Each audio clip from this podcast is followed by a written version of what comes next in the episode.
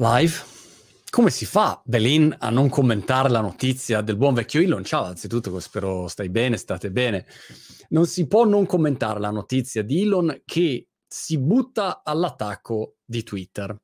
E da un lato mi faceva ragionare un po' sul passato, ma eh, adesso entriamo nel merito, mi sono segnato un po' di punti da sapere di questa vicenda, la trovo come una serie Netflix questa, c'è proprio tutto il dramma, l'interesse, insomma esce da qualunque logica business tecnologica, è una cosa che va al di là e interessa a tutti, interessa a tutti e ha un impatto anche su tutti, adesso vediamo perché.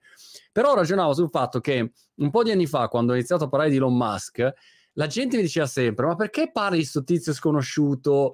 E ogni volta mi dicevano sempre la stessa cosa, io continuavo a, a segnalarlo e niente, mi, mi, si prendeva sempre in giro, eh, le parodie e tutto. E poi adesso che Elon è, eh, come dire, considerato il non plus ultra, allora tutti che parla di Elon Musk, e quindi mi faceva ridere un po' questa, questa cosa. Un po' la stessa cosa che succede adesso con Michael Saylor, no? Ho interessato Michael Saylor.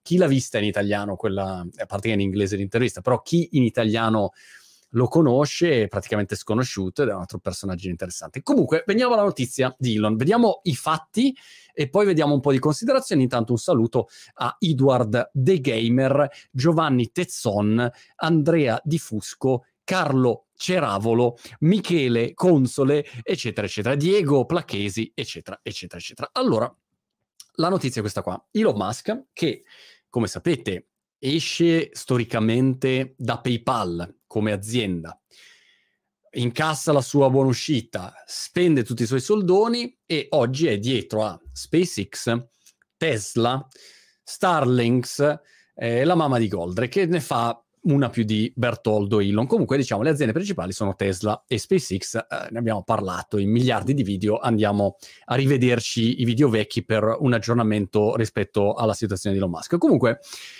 arriva eh, questa notizia dove qualche settimana fa inizia un po' a trollare su Twitter, peraltro Elon è uno dei, dei, dei, dei troll principali su Twitter, insomma, con i suoi eh, memi vari e i suoi cazzeggi vari, e inizia a avere una posizione, diciamo, di interesse rispetto a Twitter. Quando Elon storicamente fa qualcosa è perché già ha deciso prima, cioè non è che si muove e lì per lì decide, almeno questa è la sensazione, perché poi è, pronto un secondo dopo a, a, ad agire. Allora, qualche tempo fa lui esce su Twitter e comincia a dire, ma insomma, cosa si fa con Twitter, eccetera, eccetera.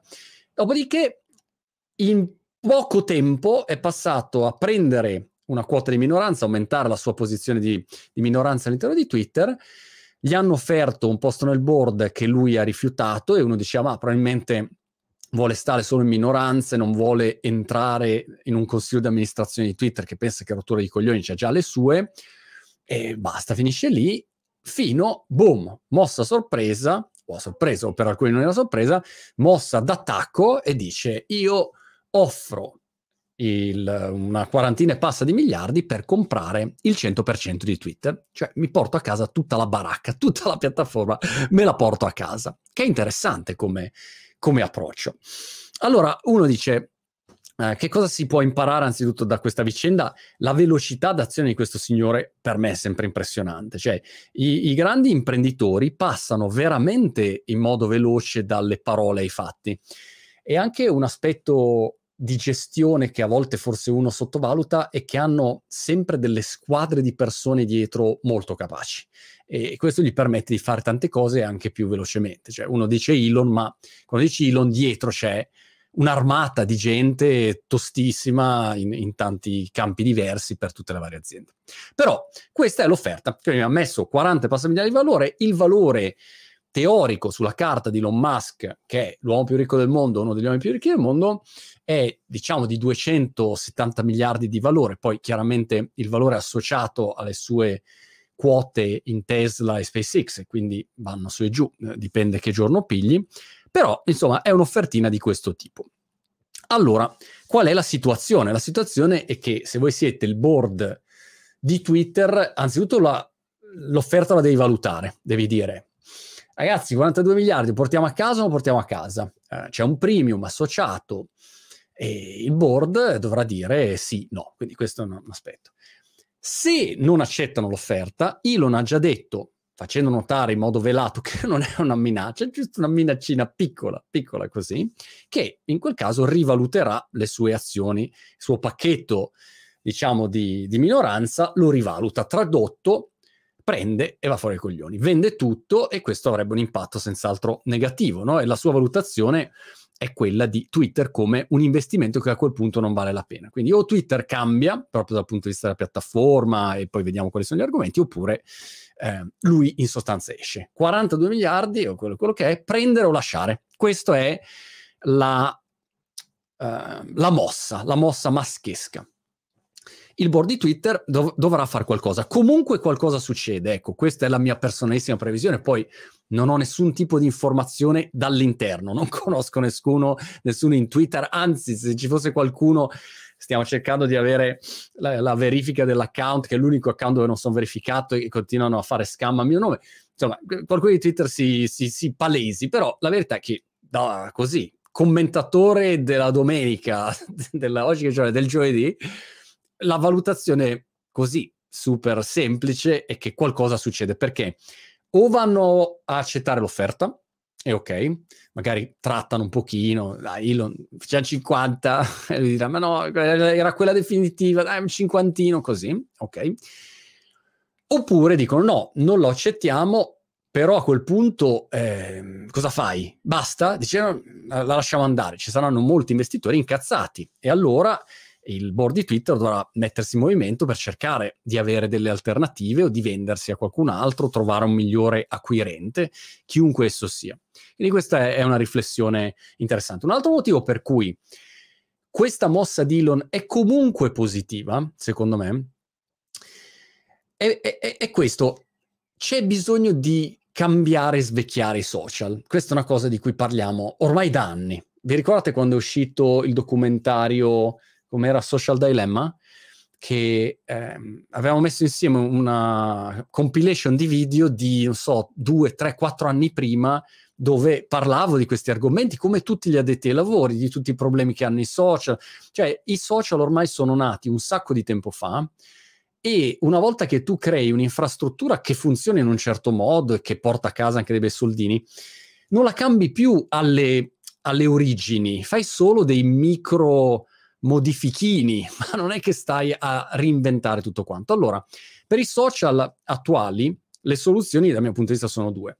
O tu hai qualcuno che entra, alla Elon Musk, che arriva e uno con un carattere pazzo furioso così dice ragazzi, qua si ribalta eh, la giostra e prende, inizia a spostare, cambiare, proprio ribalta il prodotto e lo trasforma in un prodotto che ha senso oggi nel 2022 con il Web 3 e tutto questo movimento di cui parliamo sempre, NFT, metaversi, eccetera, oppure quella piattaforma muore, no? Cioè no, non c'è un'altra opzione.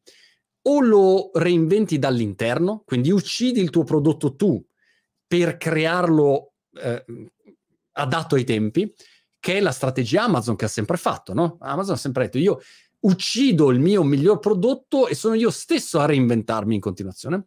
Oppure arriva qualcuno del mondo Web 3 che ti porta via prima o poi eh, la cadrega. Questo è quello che succede.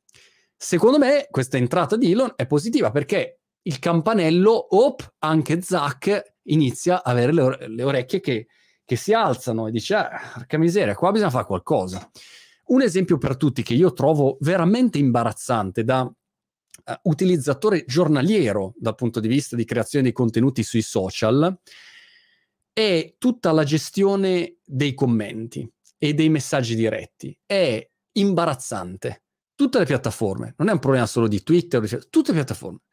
È numero uno allucinante che una funzionalità come sono i messaggi diretti tu oggi praticamente non la puoi più usare. Sopra un certo numero non la puoi più usare perché oh, Discord, pensate Discord, tu appena apri la funzione messaggi diretti vieni scammato clamorosamente, spammato da qualunque tipo di bot. È una roba allucinante e a volte ti chiedi, ma in queste aziende qua non c'è cazzo una persona che usa il prodotto e si rende conto che ogni giorno non la puoi usare. Cioè tu hai una funzione che potenzialmente è utile che non puoi usare, anzi non la devi usare. Su Discord, pensate, noi in, in, in anticipo ogni giorno comunichiamo dicendo sei entrato su Discord, disattiva i messaggi diretti perché ti truffano. È una roba impossibile. Quindi questo è un problema. Il secondo problema è, e ne abbiamo parlato tante volte, uno de- degli esempi non vale su Twitter perché non ha la, la, la, sezione commenti fatta così, ma vale su YouTube, vale su, vale su Facebook, vale su Instagram. Eh, è proprio che la sezione commenti è stata pensata dieci anni fa e non è mai stata aggiornata. E allora i commenti sono il luogo più osceno oggi dell'universo. Sono un problema enorme, sono pieni di truffatori, di bot, di spam, di bullismo, di abusi, di qualunque tipo di depravazione dell'essere umano concentrata lì e tutti che se ne fottono. E tu ti chiedi, ragazzi, ma, ma qualcuno in dieci anni non ha mai pensato di metterci un attimo le mani e creare una sezione commenti che sia utile alla piattaforma? No, ecco, questi sono due esempi eh, semplici. Su Twitter eh, non hai quella problematica dei commenti, ma hai un problema di, ad esempio, bot, a go-go, ehm, spam come se piovesse, eccetera, eccetera. No? Quindi hai altri problemi. Allora, le attività da fare poi potrebbero essere tante. Mi ero segnato questo tweet di Sisi che ho anche intervistato, è il fondatore, il CEO di Binance, che anche lui è un personaggino, insomma, che vale 100 miliardi, in teoria anche lui avrebbe potuto fare un'offertina per comprare Twitter. Vi piace offertina? 40 miliardi. Un'offertina lì, insomma, una, una roba così al volo per prendere la baracca. E giustamente diceva, cosa potrebbe fare Elon? Allora, eh, privatizza Twitter, ok. Uh, rilascia un token, sapete che nel Web3 c'è un token, immagina se domattina Twitter rilasciasse il suo token e tu puoi a quel punto prendere uno o più di questi token e diventare una parte attiva, una parte attiva magari nella DAO di Twitter, quindi nelle decisioni più importanti. Ricordiamoci che queste piattaforme sono piattaforme globali che impattano potenzialmente miliardi di persone, comunque impattano il pianeta, per quanto poi non viviamo più nell'era di internet, ma viviamo nell'era di splinternet, come si usa dire, cioè non esiste più un, un internet che unisce tutti, ma eh, ci sono tanti internet diversi, ma ne parliamo in un altro video, no? C'è la Russia per i fatti suoi, eh, la Cina per i fatti suoi, tanti paesi hanno filtri diversi, quindi non esiste più quell'ideale di internet che univa tutti, purtroppo. Però a questo punto immaginati se tu avessi la possibilità di prenderti un token eh, di Twitter e avere da un lato una vicinanza economica, se l'azienda fa bene, tu hai un token che ha un valore maggiore, e questo why not? E in più hai anche una, una, voce in capitolo rispetto a quelle che sono magari delle decisioni, o, poi, o puoi avere più voci in capitolo anche per proporre quali sono le attività da fare. Quindi questa è una cosa. Altro argomento è la decentralizzazione. Un grande problema di cui abbiamo sempre parlato di queste piattaforme è che tu hai un soggetto che eh, ha in mano la comunicazione del pianeta. Porca miseria, guarda che è una responsabilità enorme che probabilmente neanche i fondatori, non neanche lo ZAC di turno, in realtà ci tiene ad avere quella responsabilità lì. Devi decidere, no? Ogni giorno dire sì, no, questo lo cancello, lo cancello. È una, una sfida veramente complessa e per chi sta su queste piattaforme eh, c'è il grande problema di dire io sono lì e domattina mi chiudono l'account, arrivederci, grazie cioè, non puoi vivere così. Come fai a costruire? Parliamo di business.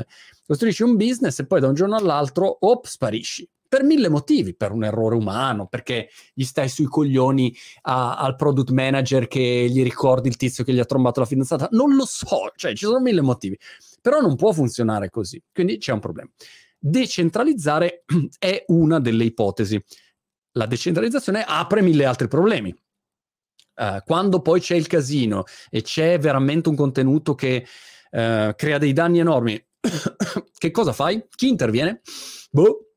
Quindi ci sono mille problemi. Nessuna di queste soluzioni è la soluzione perfetta, definitiva. Non, non, non viviamo purtroppo nel paese delle meraviglie, però senz'altro una spallatina di decentralizzazione è fondamentale. Dopodiché c'è ad esempio il tema del, del, del blue check, no? Il verificato oggi, uno si chiede, ma perché eh, anche proposta di Michael Saylor, che ho intervistato tempo fa, vi invito ad andarlo a vedere, la sua proposta è quella di dire, guarda, eh, bisogna mettere a pagamento alcune funzionalità, no? come Twitter Blue, eh, e, e, e, questo ti riduce lo spam, perché lo spammer, se costa zero creare un account, ne crea 100 milioni in automatico. Se creare ogni account gli costa 3 dollari al mese, 5 dollari, 10 dollari, quello che è, è chiaro che dopo un po' la soglia economica non diventa più sostenibile. Quindi c'è quella parte ehm, per ridurre spam, scam, eccetera. E poi ci sono attività come NFT, come li introduci gli NFT?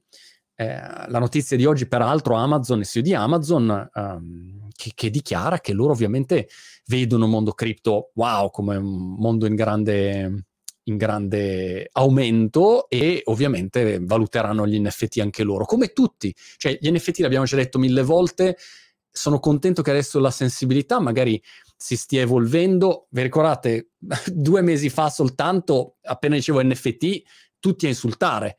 Eh, la gente proprio piena di ignoranza che non sa ancora cosa sta succedendo, eh, coso, Bitcoin, gli NFT tutti insieme, sono tutti schemi Ponzi, gente che veramente, soprattutto in Italia avete della gente che eh, mi chiedo come facciano ancora a parlare, no? Davanti ai fatti, alle evidenze, tutto il mondo sta lanciando NFT, tutto il mondo va in questa direzione. No, in Italia ancora. Secondo me, però, gli NFT, cioè, cazzo, che allucinante. Questo ricordandoci che poi una marea di progetti NFT sono solo speculativi e non andranno da nessuna parte, ma se tu guardi la tecnologia in sé, capisci che il mondo va in quella direzione e tutti avremo i nostri NFT. No? Quindi questo come abbiamo il nostro sito web. Allora, come integri il tema degli NFT all'interno di Twitter?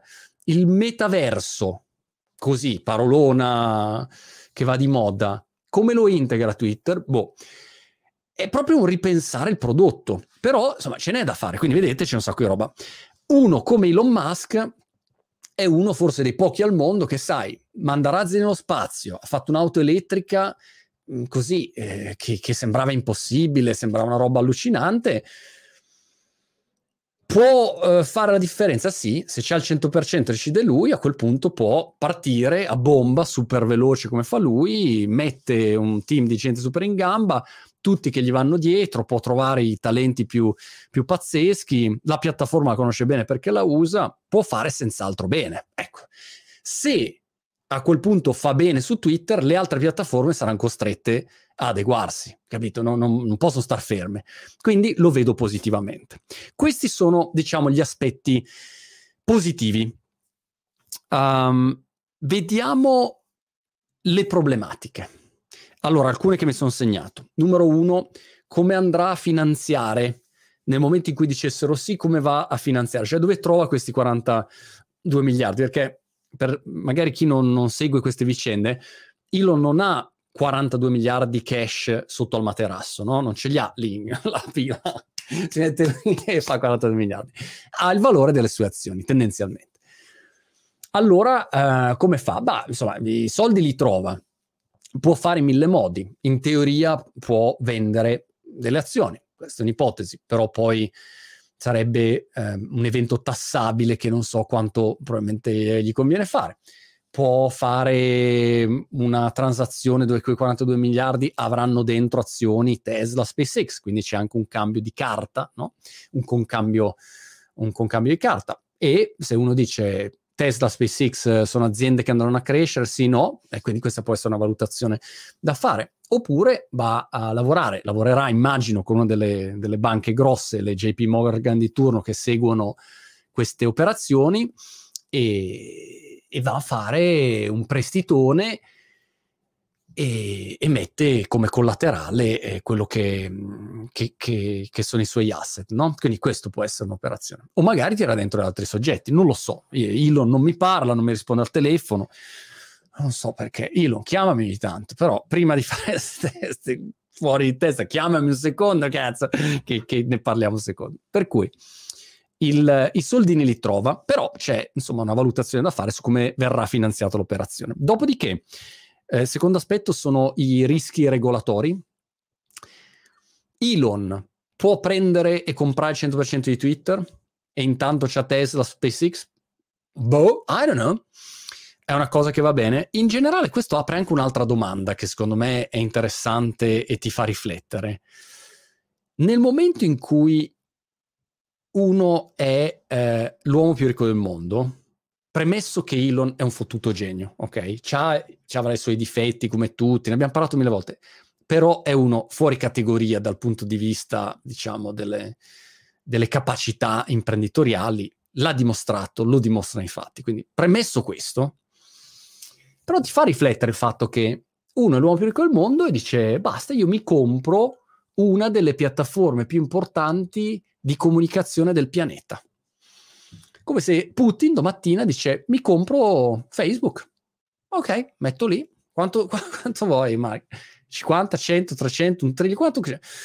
Eh, ovviamente Facebook vale molto di più, Meta vale molto di più, però ti fa riflettere questo. Quando si parla di decentralizzazione, che la sola parola alla maggior parte della gente non gliene frega niente, e invece te ne deve fregare, perché se tu hai un ente centralizzato, fino a che, come dire, è in mano e gestito a persone che in un qualche modo hanno un senso di responsabilità, bene. E poi uno può discutere, insomma, sulle varie piattaforme. Ma nel momento in cui invece, mh, mm, capito, un, un dittatore compra una piattaforma, beh, insomma, inizi a avere qualche perplessità. Oppure magari delle aziende che, che sono pessime per, per il pianeta e controllano, comandano semplicemente finanziariamente, pigliano il possesso di un'intera piattaforma di comunicazione. Questo vi fa riflettere, ma questo si chiama mercato e apre però dei temi regolatori non da poco. Dopodiché cosa mi sono segnato? L'abilità, questo è il terzo dubbio che, che ho visto in giro, l'abilità di Elon di riuscire a gestire Tesla, SpaceX, Twitter, sono grosse, insomma, sono cose piccole e ogni due minuti c'è una rottura di coglioni, peraltro. Per me questo è il minore dei problemi, se devo essere sincero, perché ne parlavo anche l'altro giorno con, con Paolo Barberis e si diceva come, come fanno questi personaggi a gestire quello che dicevamo all'inizio, hanno dei gruppi, dei team di persone straordinari, straordinari e, e quindi sai, quando sei a quel livello lì, se hai della gente veramente capace che ti, ti affianca, puoi fare tante cose. E uno come Elon probabilmente è anche uno in grado, capito, di, di shiftare, di cominciare a concentrarsi di qua di là e poi magari non è che sta nell'esecuzione del day by day, ma dà la visione strategica e poi dice ragazzi eseguire, boom, e questo viene fatto.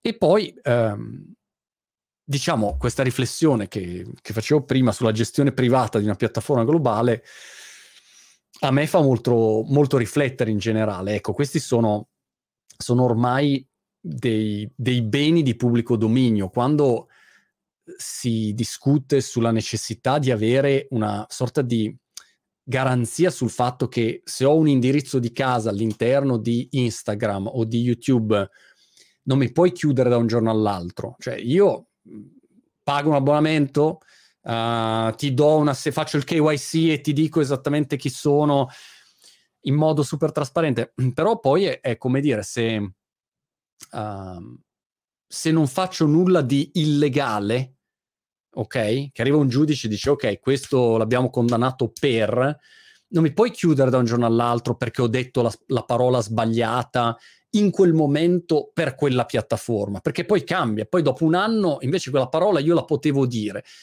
Cioè no, non funziona così, è, è, è, un casino totale. Quale sia la soluzione io non la so purtroppo e, e probabilmente non la sa nessuno e si andrà un po' per esperimenti, però sappiamo con certezza che ad oggi questa roba non funziona. Non funziona più così. Ci sono troppi casini. E allora serve una modifica.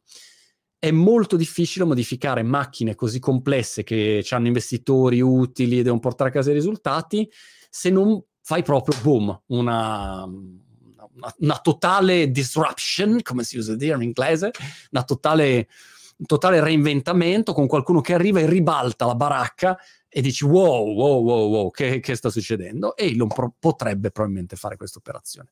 Poi, dopodiché, io non lo so ehm, se mh, la sua offerta verrà presa oppure no, non, non, si trova, però in ogni caso, secondo me, è, una, è uno stimolo, ecco, uno stimolo che dovrebbe fare ragionare bene tutta l'industria. Poi, se non va così, amen, tutta l'ondata del Web3 che comunque sta sta arrivando ogni giorno implacabile, alla fine dei conti eh, o sostituirà o costringerà tutte le piattaforme social a modificarsi, reinventarsi e, e diventare più in linea con quelle che sono le esigenze oggi degli utenti. Ecco, almeno questa è la mia, la mia visione. Boom, quindi questo era un po' il quadretto. Non so se vi, vi, è piaciuto, ne approfitto per... Uh, vi è piaciuto, insomma, può essere utile così a fare un po' di riflessioni cazzeggiose. Eh, in questo modo ci auguriamo anche la buona Pasqua ed era un, così un pretesto per cazzeggiare un pochino. Eh, e adesso torno a fare le mie cosette. Eh, da set, un saluto a Andrea Riva, un saluto a LinkedIn User. so c'è scritto questo, non c'era, uh, non c'era, non c'era nessun nome. E dopodiché Mm, Pippo Sorrentino ha una domanda. Pippo, vediamo una domanda. Su LinkedIn dice: Ok, ma reinventamento con quale obiettivo? Realmente solo miglioramento della piattaforma? Ma allora ne abbiamo parlato spesso. Ecco, non so do- dove sei nella riflessione sul passaggio dal web 2 al, al web 3, però mh, mm, ad oggi quello che non funziona principalmente, secondo me, in queste piattaforme è che numero uno, l'interesse degli utenti è davvero al centro? Non lo so, cioè io non lo so se l'ambiente che c'è oggi sui social in generale, qualunque settore, qualunque argomento, per come sono costruiti, mh, sia qualcosa veramente che fa bene all- all'umanità in generale, cioè qualcosa che è veramente nel nostro interesse. E, e purtroppo ogni giorno io ho questa brutta sensazione addosso di dire, cacchio, però vedi, per come è costruita tutta questa conversazione su queste piattaforme, L'incentivo è sbagliato, gli incentivi sono tutti al posto sbagliato. Gli incentivi sono tutti per mantenere il, il modello di business attuale, che è la parte di ADV. Quindi se tu hai un modello di business così non funziona, perché spingi solo per fare engagement. Guarda, ad esempio, in YouTube. Tu prendi, guardavo l'altro giorno, ho aperto per curiosità, prendi i um, Explore, la tab Explore su YouTube e guarda quali sono i contenuti. È una roba allucinante. Cioè, hai o, uh, vabbè, quelli che sono contenuti mainstream, e quindi c'è la partita di calcio, eh, il video musicale o roba del genere, uh, oppure i video più cazzosi del pianeta che dici, boh, mm, ma che senso ha sta roba? No, non, ha, non, ha, senso proprio da, da nessun punto di vista. Uh, oppure qualunque cosa che Uh, inviti a una morbosità, I'm pregnant, uh, uh, che, di chi, di cosa, uh, è, è, non so, è una roba che veramente faccio fatica a, a, vedere quale sia l'impatto positivo in generale sulle persone, perché l'intrattenimento può avere tante, tante valenze, no? Però dipende anche che tipo di intrattenimento è. Um, però in generale se tu guardi i, gli argomenti premiati, i titoli che devono essere utilizzati, guarda le thumbnail. Cazzo, le thumbnail su YouTube devi solo fare una faccia così. se no l'algoritmo dice no, guarda, è troppo noioso, non ti clicco. E allora di più, di più, questa spinta a- all'esagerazione per cercare di coinvolgere, avere l'attenzione dell'utente, no? E quindi è un Hunger Games che, che, non va bene. E poi dal punto di vista di tutti quelli che sono gli utenti, uh, il, il, la, il beneficio finanziario è, è privatizzato, no? Sono privatizzati gli utili e socializzate le perdite in sostanza. E tu, utente, non sei parte minima di, di questa piattaforma nella quale contribuisci ogni giorno partecipando, chi più chi meno. Eh, e quindi il tema della tokenizzazione sarebbe importante, senz'altro. Eh, poi c'è il tema della decentralizzazione in generale, che è importante per quello che dicevamo prima, e per i creatori di, di contenuti c'è il tema della proprietà, cioè un chiaro passaggio oggi dalla creator economy a una ownership economy. Cioè tu non puoi far, far uh, esplodere una, una piattaforma a successo grazie ai contenuti che tu pubblichi, e il tuo guadagno in generale è zero e anzi puoi sparire da un giorno all'altro, ma non ha nessun significato, no? Quindi non è possibile oppure creare una community grazie a quella piattaforma, grazie, ma poi la piattaforma è in mezzo tra te e la tua community e fine la storia, la community che tu costruisci non, non sarà mai tua, c'è sempre qualcuno in mezzo, anche questo è un grande problema, da anni c'è, non, è, non c'è da un giorno. Per cui ecco, ci sono tante declinazioni da trovare e quantomeno argomenti su cui riflettere. Penso che, che il buon vecchio Elon sia una persona assolutamente in grado di mettersi lì e provare a avere un po' di prospettiva, visto che il mondo cripto anche lo conosce molto bene e, e potrebbe fare senz'altro delle ottime integrazioni da questo punto di vista. So, uh, questo è importante. Eraldo Ciucci che diceva, eh, ma come facevi te all'inizio? No, questa è la, la solita domanda un po' del cazzo eh, che viene fatta in questi casi.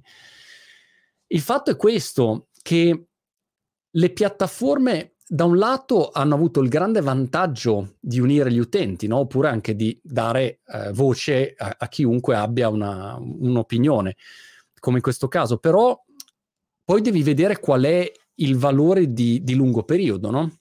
Quindi questo è un aspetto. Eh, se io prendo Twitter, fa mille cose fatte bene, se ci pensi, se ci pensate. Um, pensa tutto il vantaggio di Twitter sulle notizie in real time. Pensa rispetto, non so, alla guerra in Ucraina, quante informazioni in più uno può avere. Pensa al, al, all'uso che è stato fatto di Twitter da parte del, del, um, del, del governo ucraino per la raccolta fondi, per comunicare all'esterno. Cioè, ogni piattaforma ha tanti aspetti positivi. Un aspetto positivo è che, ad esempio, a gente come me o a gente come voi che siete qua, dà la possibilità di comunicare, connettersi. Quindi questo è un aspetto importante che nessuno nega, però poi devi cercare di vedere qual è l'evoluzione. E l'evoluzione purtroppo non è un'evoluzione positiva se si va in questa direzione. Avrò, avrò ripreso il Covid? Dimmi di no. No, ho solo la stanza molto polverosa che prima o poi devo spolverare, questa è la verità. Um, per cui questo è un aspetto da considerare, cioè quando fai una, um, un'analisi eh, di una situazione, devi sempre riuscire a tenere nella testa, cosa che è difficile come vedo per molti utenti, eh, aspetti negativi e aspetti positivi. Nulla è um, super bad o super good.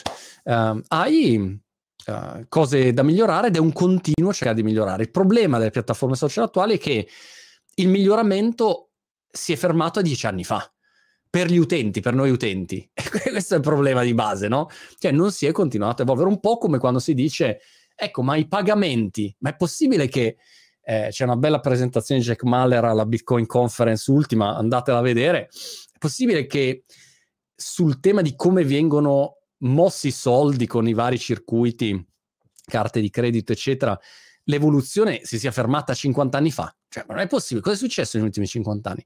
Quindi questa è, è, è l'osservazione, come in quel caso è super comodo per me pagare con, con una carta di credito o carta di debito, però devi anche guardare le cose che invece mancano e che si potrebbero fare meglio. So that's, I think, is an important uh, point.